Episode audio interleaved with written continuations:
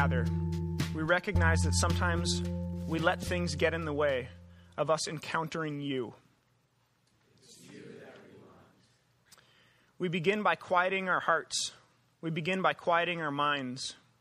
We begin by tuning into our spirits. We purposefully set aside all of the distractions, all of the things vying for our attention, all of the clutter. We confess that we ask people to tell us who we are. We ask things to tell us who we are. We ask possessions to tell us who we are. We ask relationships to tell us who we are. Today we recognize we need to hear your voice. We want so badly to be seen, to be validated, to be valued, to be loved, to be significant. God, see us, validate us, value us, love us. God, we are intentionally removing the extraneous. We're removing all the things that can get in the way. With great anticipation, we trust that as we do this, what will be left is our hearts and you. Uh, as we continue this morning, we're gonna. Um, I'm gonna invite you to sing in just a moment. And uh, I don't know if you've ever been to uh, a, a, church gathering or a spiritual gathering, uh, a religious gathering, and they do some pretty weird things. Singing is one of them. If you're not a part of a church background at all, if you were just kind of a fly on the wall and you walked into this, it would seem really weird. Uh, we're all gathered uh, oftentimes facing the same direction, right, towards a stage or something, and there's somebody up here, and a group of people are singing to something or someone who's obviously not in the room, which is really weird, if you're honest about it. Uh, uh, communion is a weird thing. Baptism is a weird thing. But we do these things over and over, week after week after week, oftentimes without explanation or without exploration. And so I want to just preface uh, our time of singing uh, with trying to address why do we even sing? Like, what's the point? Uh, why does a group of people gather together and sing? Of all the things you could do, why is this something that we find churches do over and over and over again, week after week after week? So I did a little research this week on singing, um, and I found uh, some very interesting. Um, physiological and spiritual uh, ideas about singing. Did you know that when you sing, uh, people that sing, I should say, are uh, they have a lower heart rate more often. Uh, they are less likely to be depressed. They're less likely to feel anxious. Um, o- oftentimes, when old people sing, uh, folks that are you know up there in their 80s, 90s, uh, they do they gather them at, at some of the homes that they're in, and they sing because they found that when older people sing, they take less medicine, they're less depressed, uh, their health is actually better. Um, when we sing, uh, it makes us breathe deeper. And uh, studies show that human beings actually only access 10% of the energy that we could access when we breathe. So, breathing is supposed to, for the human, be something that accesses all kinds of energy. And studies would show that we only access 10% of what we could access when we breathe because we breathe so shallow, right? It's so fast. Um, when we sing, it forces us to breathe deeper. And actually, uh, when we sing or when we do music, when we participate in music, it, uh, it activates both sides of your brain. So you know you have two brain uh, hemispheres, left and right. When you speak, only one side of your brain is activated, but when you sing or when you participate in music, both sides of your brain are activated, and, and scientists call this full brain activity, and it actually releases chemicals in your brain that your body just loves. Has anybody seen uh, Legally Blonde? You remember that movie with Reese, with Reese Witherspoon? She's a lawyer and she's doing this thing. And she's like, she gets to this whole thing. She's talking about exercise and she gets to this, the end of it. She's like, happy people don't kill their husbands because people that exercise are happy and happy people don't kill their husbands. That was her legal defense for this, this lady who didn't kill her husband. But the idea was that when you exercise, it releases endorphins in your body and it makes you happy, and then therefore happy people don't kill their husbands. When we sing and when we when we do both sides of the brain, it releases chemicals in our brain that actually our bodies love and that our brains love. Um, So there's all kinds of physiological and scientific reasons why this is a good activity for us to be doing. Now, moving beyond that, uh, have you ever been in a cathedral before in, a, in Europe or anybody been in St. Paul's Cathedral? Right? These are buildings, they're architectural deals that people have built not because um, they're all that functional, because they're not. They're actually uh, a waste of space when you think about it from a, from a, a, a totally pragmatic perspective. But that completely misses the point with a cathedral. Cathedrals were built by people because they were hoping that by using space in this way, it would help people access something that was beyond them. So that has this almost transcendent feel when you walk in a cathedral, right? When you go in a cathedral, you, your spirit is almost lifted up and you look at this beautiful, unbelievable architectural feat and they were hoping that through architecture, they would be able to help people who were trying to connect with this transcendent God to actually use the building to help that. When we sing, what we want to do is take sound, music, and words and create cathedrals that allow us to access something that we don't normally or have a harder time accessing with just words. When you and I speak, it's a transactional thing, right? It's a, it's a black and white kind of a deal. It's very um, like this. But when we take words and language and then we use them in poetry and in music, what we're trying to do is take language, everyday normal words, and do something bigger. Help people, help us access something that's beyond us, which we would call God. So we, we're hoping that as, we, as you hear the music and as you hear the words that are used, some of the most beautiful words that have ever been penned are in hymns right? It's this poetic kind of language, and we're hoping that we're building these cathedrals of sound and words that help us access it and relate to this God that we're talking about. Um, just one other a thought or idea. When we sing, there's something that happens uh, in, in the actual scientific nature of the sounds that you're making, that when you speak on an everyday normal level, you don't have to really give yourself to it. You don't have to, like, uh, it's, it's as if you step over this threshold when you sing. Whereas if, you, if we just talk to one another, there's this kind of reserved nature, and we don't have to really fully give ourselves to this thing that we're doing, this speech act. But when we ask you to sing, there's actually this vulnerable place, this risk that we're asking you to take. Because uh, how many of you have, you, you, you find it hard to sing? Anybody? Like it, it's hard for you to just give yourself to that. And that's exactly where we want us to be. Because to do community, to do relationship, to do church, as the, as the Bible talks about it, there is a degree of vulnerability and risk that we're asking you to take. Because you could come here and you could leave every week and not meet anybody, not really go any deeper than, hey, how are you? Glad you're here. Thanks for coming. But that's not what this is about. If that's all that happens here, close up the shop because this is not worth it for me. And I don't think it's worth it for a lot of us. But what we're hoping for is this something deeper than that.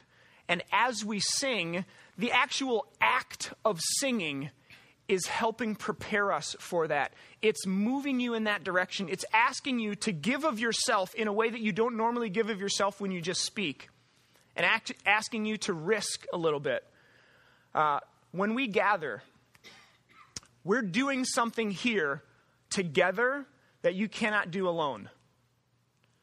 And when you all come in here, and we, when we gather, and we all sing something together, it forces you to listen to the person next to you. It forces you to set aside what you might want or your personal preferences or your desires and do something with a group of people. So there's this almost denial of self in a really healthy way for the betterment of the, of the community.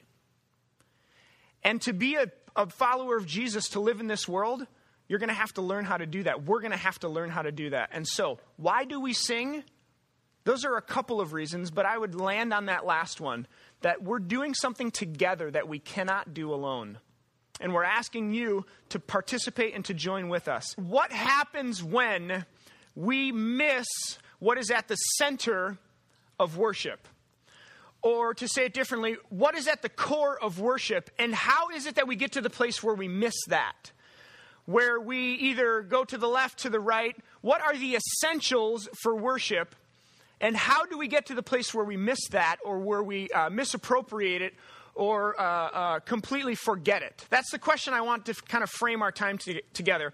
Uh, and, and so far in this series, uh, we're in week three again, and we have covered the, the first week we talked about this idea that worship is not something that you go to. It's not something, it's not an event that you participate in. It's not some external thing that you critique or you have feelings about, but it's actually a, a, a disposition of the heart. It's not about anything out here, but it's about what is here and how you see the world, how you see God, how you interact with really everything. And so the, the graphic is these two brackets. And what we wanted to say at the beginning was just to lay a foundation is that worship is anything that happens between breath number one and your last breath. Worship is everything that happens in our lives, uh, from our jobs to our relationships to the way we vote to the way we drink coffee to the way we treat people to the way that we drive our cars. Everything that we do comes out of what we worship.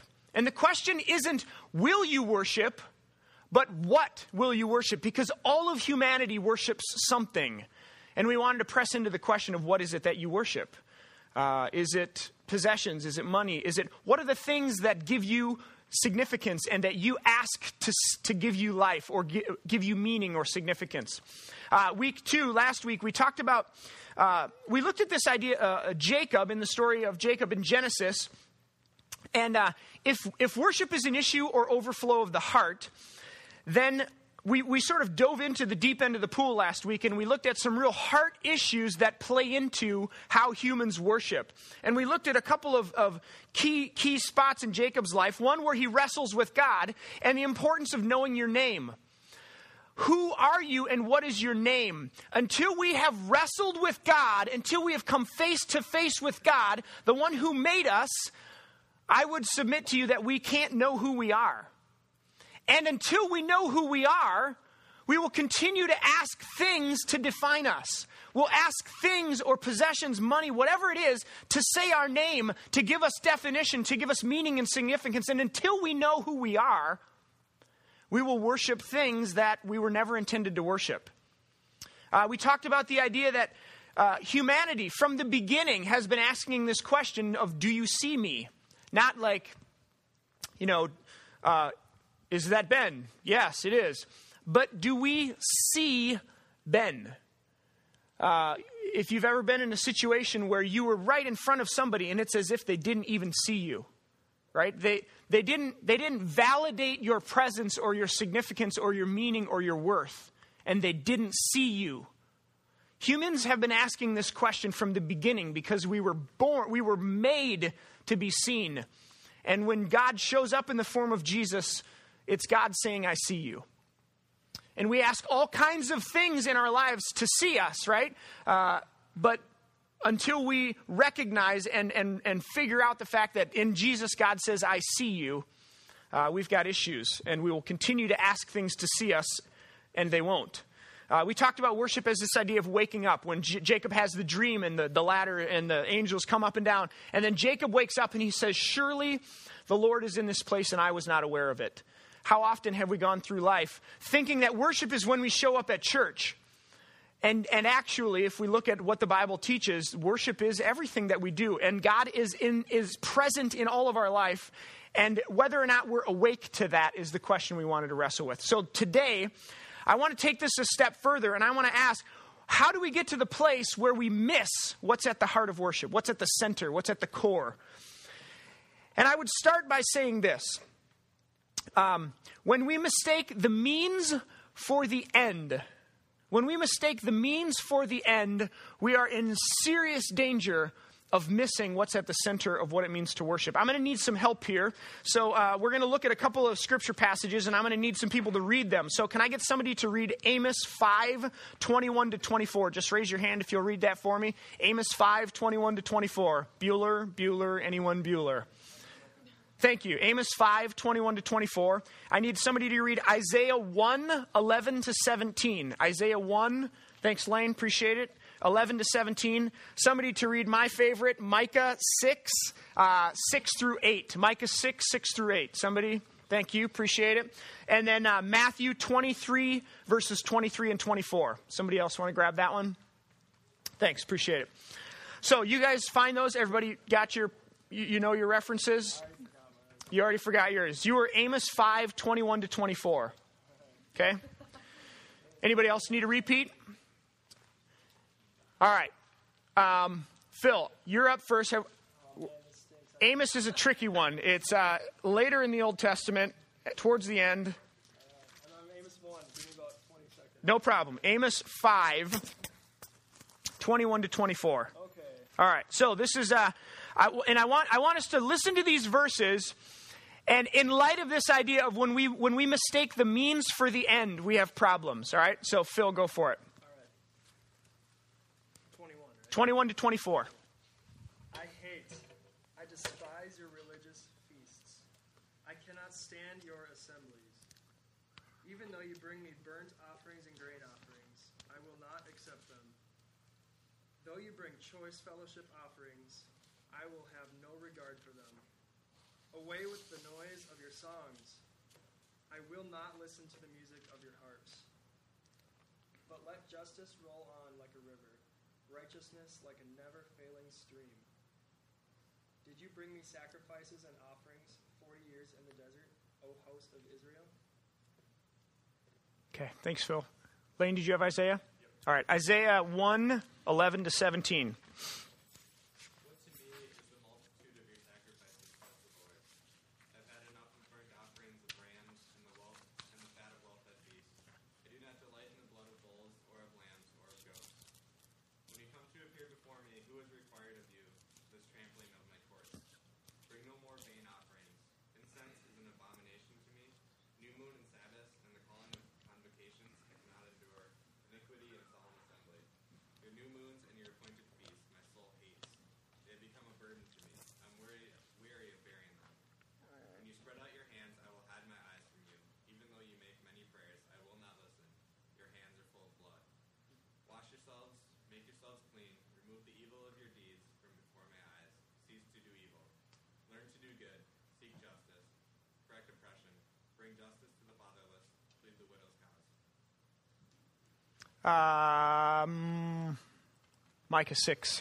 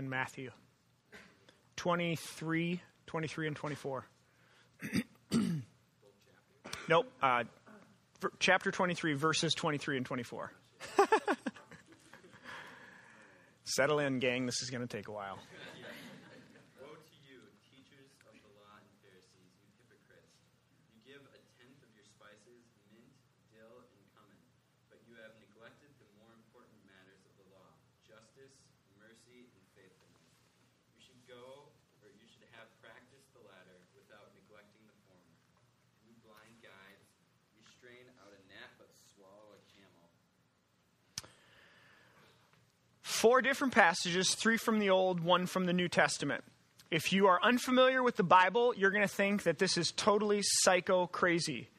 Because they're talking about the sacrificing of animals and the killing of bulls and all of these types of things. So let me just break down what's going on here. In each of these verses, you have a, a God figure, one in the Old Testament, Yahweh, uh, in the New Testament, Jesus speaking on behalf of or in, in tune with. We could slice that one up and call me a heretic.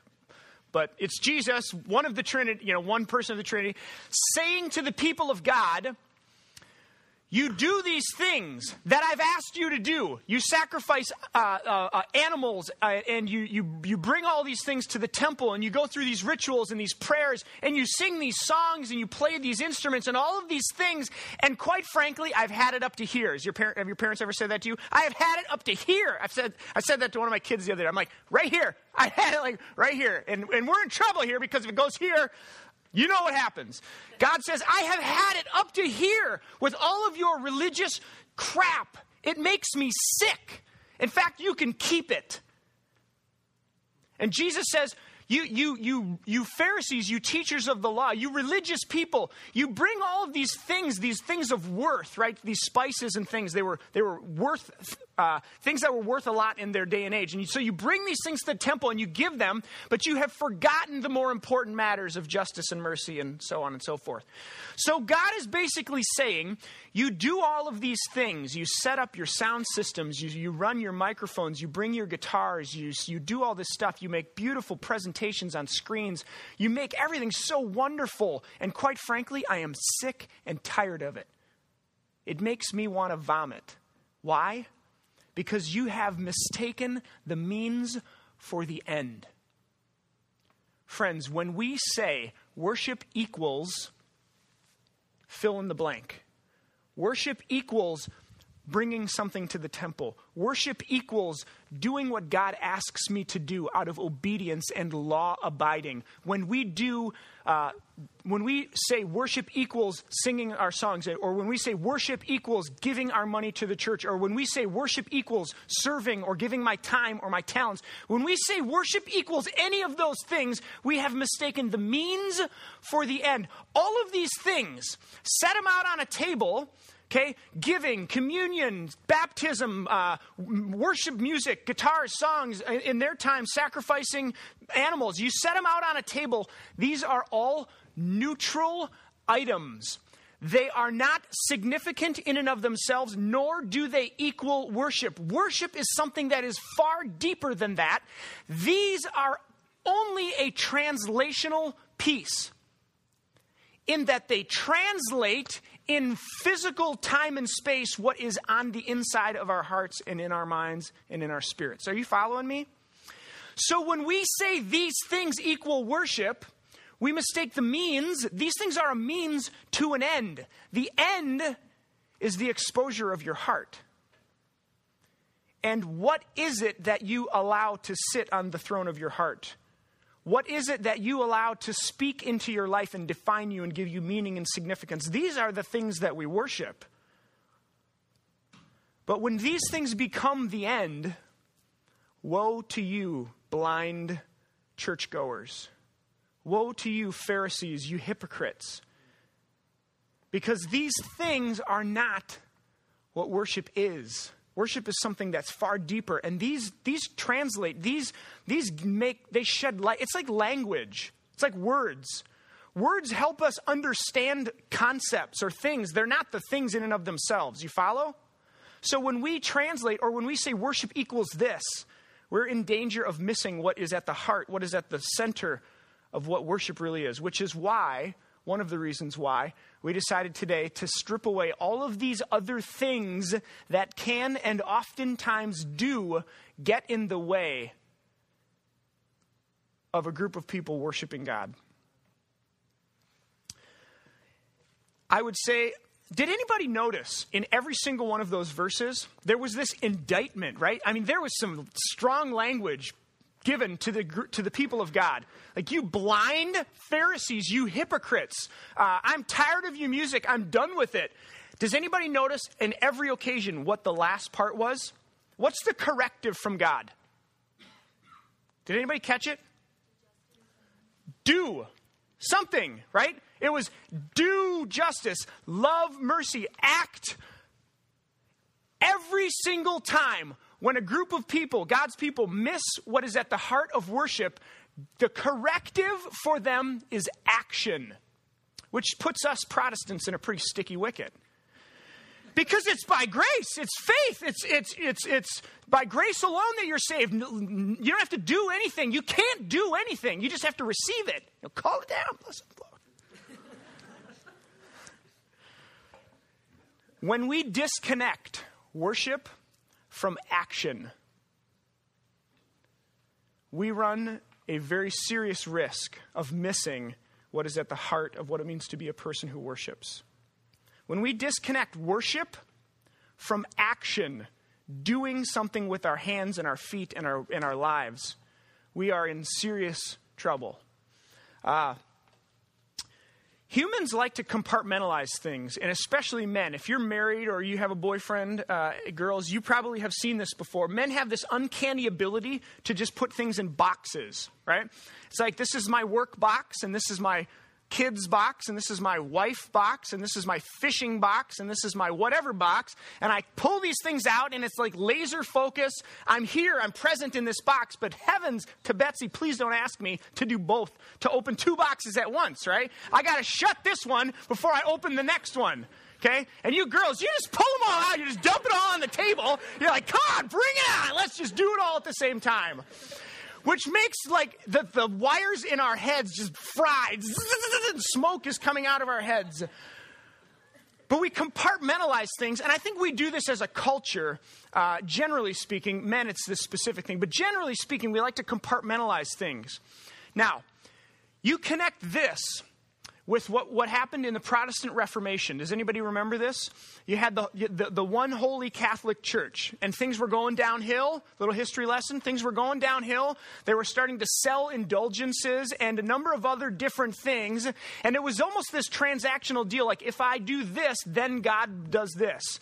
And if I have, you know, everything in line at the, at the front office, then I'm okay with God. Martin Luther gets all wrapped up and, and bent out of shape about this, tacks the 95 Theses on there, and starts the trajectory of the church in a different, two different directions. And you get two Latin phrases from the Protestant Reformation. Does anyone remember what they are? Sola Scriptura and sola fide, or however you say it in Latin, right?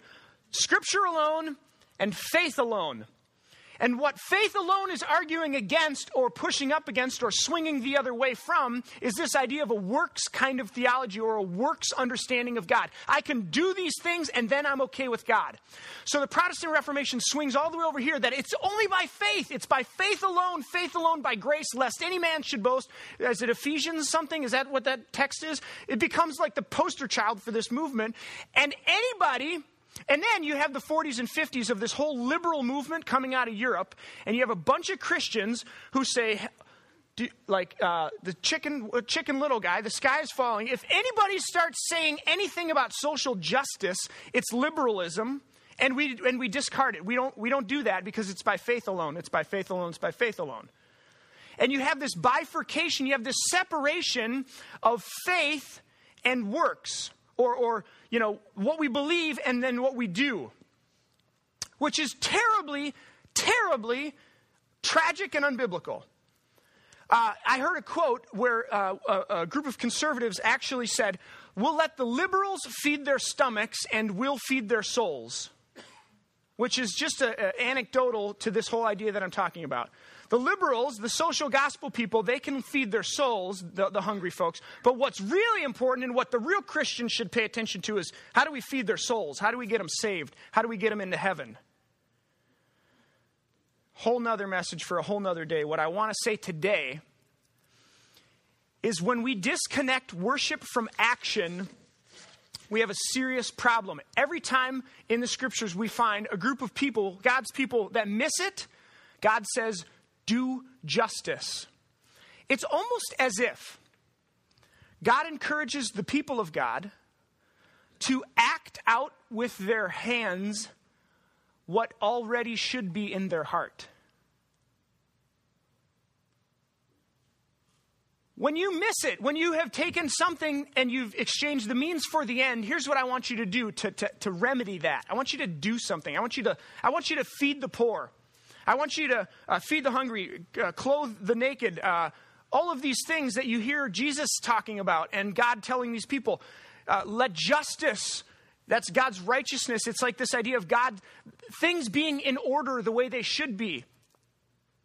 When we take worship and we divorce it from action in the world, we have a serious problem and we begin to, I think we miss a, a huge part of what it means to worship. I want to just draw your attention to this little board over here. Uh, we were talking this last week. Courtney leads our kids community. And uh, Courtney is a mom of three um, wonderful children, uh, and she is a volunteer. She's leading our, our kids' ministry, and she's doing a fantastic job of it. Uh, there are many needs that we have next door. A number of them are posted on that board over there. And I want to encourage you this morning. I want to challenge you to ask yourself the question How connected is my worship of God to what I do, to my action in the world, to my, my serving and my giving of myself away? And if there is no representation of you giving yourself away in the world, and you say you follow Jesus, hello, Joe, got a problem. So I want to offer just some easy, simple ways, some on ramps to connect worship to you giving yourself away. We follow Jesus, right? He died on a cross for the sins of the world. He gives himself away. He says, Follow me. If we're not doing this, we're not following Jesus. So, Christian, if you're here today, can I just challenge you to ask the question? I'm, I'm not going to get in your space. I'm not going to ask you to report back. I'm not going to ask you to raise your hand. But I want you to seriously think about in your own life how connected is worship, what you say you believe about God, to what you're doing in the world for justice and for mercy and for righteousness and for compassion. These are very, very simple. And I want to continue to, we're going to continue to highlight this to say people that follow Jesus, if they see a need and they can meet it, they do. If you see a need and you can meet it, then do it. Simple. It's not hard, it's not rocket science. But when we, when we disconnect the two, we've got problems. So I want to encourage you to check that out before you go today. Last, I would say this. How do we get to the place where we miss the heart of worship? We exchange the means for the end. We disconnect worship from action. And something very, very central and at the heart of, of our culture is pride and this aversion to repentance. Uh, we live in a culture that most people would call postmodernism. And so there's this whole idea of everything's relative. Truth is relative. If it's true for you, that's cool, but it might not be true for you, and that's cool, and so on and so forth down the line. Which leads to this place where I don't have the right to say to my friend Bruce, Bruce, I think you're wrong. Because, hey, who am I to say Bruce is wrong? You know? I mean, if it's right for Bruce, it's right for Bruce. If it's right for me, it's right for me. I mean, I am an individual and I can make my own decisions. I, I, we saw uh, last week, we got some tickets from some friends of ours to the musical Hair. Um, pretty, pretty awesome. pretty interesting show.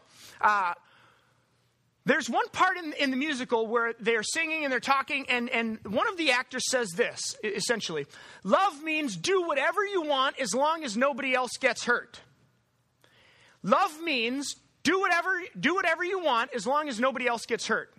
And this lady sitting right in front of us, this is the only thing she said. This is the only thing she reacted to the whole time we were there the, the actress on the, uh, up on stage says, Love means do whatever you want as long as nobody gets hurt. And she goes, Yes!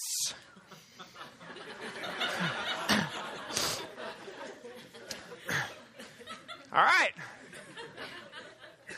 Okay. Awkward moment for in a social setting, but here's what I really want to focus on. The lady says, Love means do whatever you want as long as nobody else gets hurt. And she says, Yes, I agree with that. That's true. This is the culture we live in. Do whatever you want, because truth is relative for you and you and you, and whatever you think is true is, is, and is right for you is true. The problem with this is that it's logically impossible. If there is such a thing as truth, everybody can't be right. So either you have to totally do away with truth. There, there is nothing that's true. There is nothing, there is no norm. There is no ought for humanity, and it's a free for all. Or there is an ought. There is something that's true, capital T. Now, we can debate and have conversation about how we access that and how we perceive that and how our culture and our, our story and our, our, uh, the, the, the influences and significant moments in our life play into how we see that truth. But I want to say to you this morning that we're a group of people who believe that there is something that's true. There is a God who says you ought to live this way as humans. And if that's true, then there are times and places and ways that we get that wrong. The Bible talks about it as sin. And if there are times and places when we get it wrong, then there is this word that I'd like to introduce to you or reacquaint you with called repentance which is really, really, you know, churchy and theological and probably conjures up all kinds of nasty emotions for people. But if you read the Bible and you want to be honest with it, you can't run from it. To repent is to be going in this direction and to turn around and go the other direction. To recognize that this direction or whatever it is that's out there is not the way I ought to go, and I'm turning around and I'm going in a different direction. And I want to challenge us this morning that there are ways in which we as individuals miss what's at the center of what it means to worship. There are ways that we as a community miss what it means to worship. And we need to repent. We need to recognize that and say, I'm sorry. Uh, forgive me. Uh, I want to go in a different direction. And this is part of what it means to follow Jesus, to recognize that there are ways that we miss it sometimes, and to say, God, forgive me, and to say to our friends sometimes, forgive me. I'm sorry, I was wrong. And this is not a popular message, not popular at all. It's a risk I guess we're willing to take. So I want to close this morning. I want to we're going to end and we've been doing this throughout this series giving, giving us some time uh, for silence. There are so many different ways we worship, right? If worship is a response of our heart, we can worship in, in doing anything and everything. So we're going to just uh, clear some space here as we close. And I'm going to um, kind of set this up to give you an opportunity to just be quiet, to just sit in silence, and maybe to ask a couple of questions related to some of the things we've talked about. Um, how connected is, is worship to what you do, to your service, and your, your living out justice and mercy and compassion in the world. And if they're not, there may be some time for you to say, God, I need to repent. I need, I need to say I'm sorry. I need to I, I need you to help me bring those two together. There may be ways that you as an individual or that we as a community have missed, have mistaken the means for the end. And we need to say, God, uh, I'm sorry. Forgive me. Forgive us. And so I'm just going to give us uh, a few moments of silence. It's going to feel awkward, uh, but that's okay. So do whatever you need to do to find some space. Uh, if the prayer space is open up here, if you want to spread out, feel free to do that. Uh, I'm, I'm going to pray to kind of introduce us into this time, and then it's just going to be totally silent. Uh, and I want you to just if you can, I want to invite you to press into that. I want to invite you to, to lean into it and maybe just, even physically with your, your body, say, God, I'm open to what you would say. Hold your hands open and imagine yourself there. God, say what you would want to say. Show me what I need to see. Uh, so let me pray. Uh, we'll have a time of silence, and then I want to read just a passage from the Psalms as we close. God, there are so many different ways that we uh, mistake the means for the end, where we miss uh, what is at the heart of worship, what's at the core. Um, God, so often we divorce uh, our worship and our church experience from how we act in the world and what we ought to be doing. Would you, in this, these moments of silence, um, speak to us? Holy Spirit, would you be present? Teach us what it means to follow you. And uh, do whatever you need to do, God. We would pray.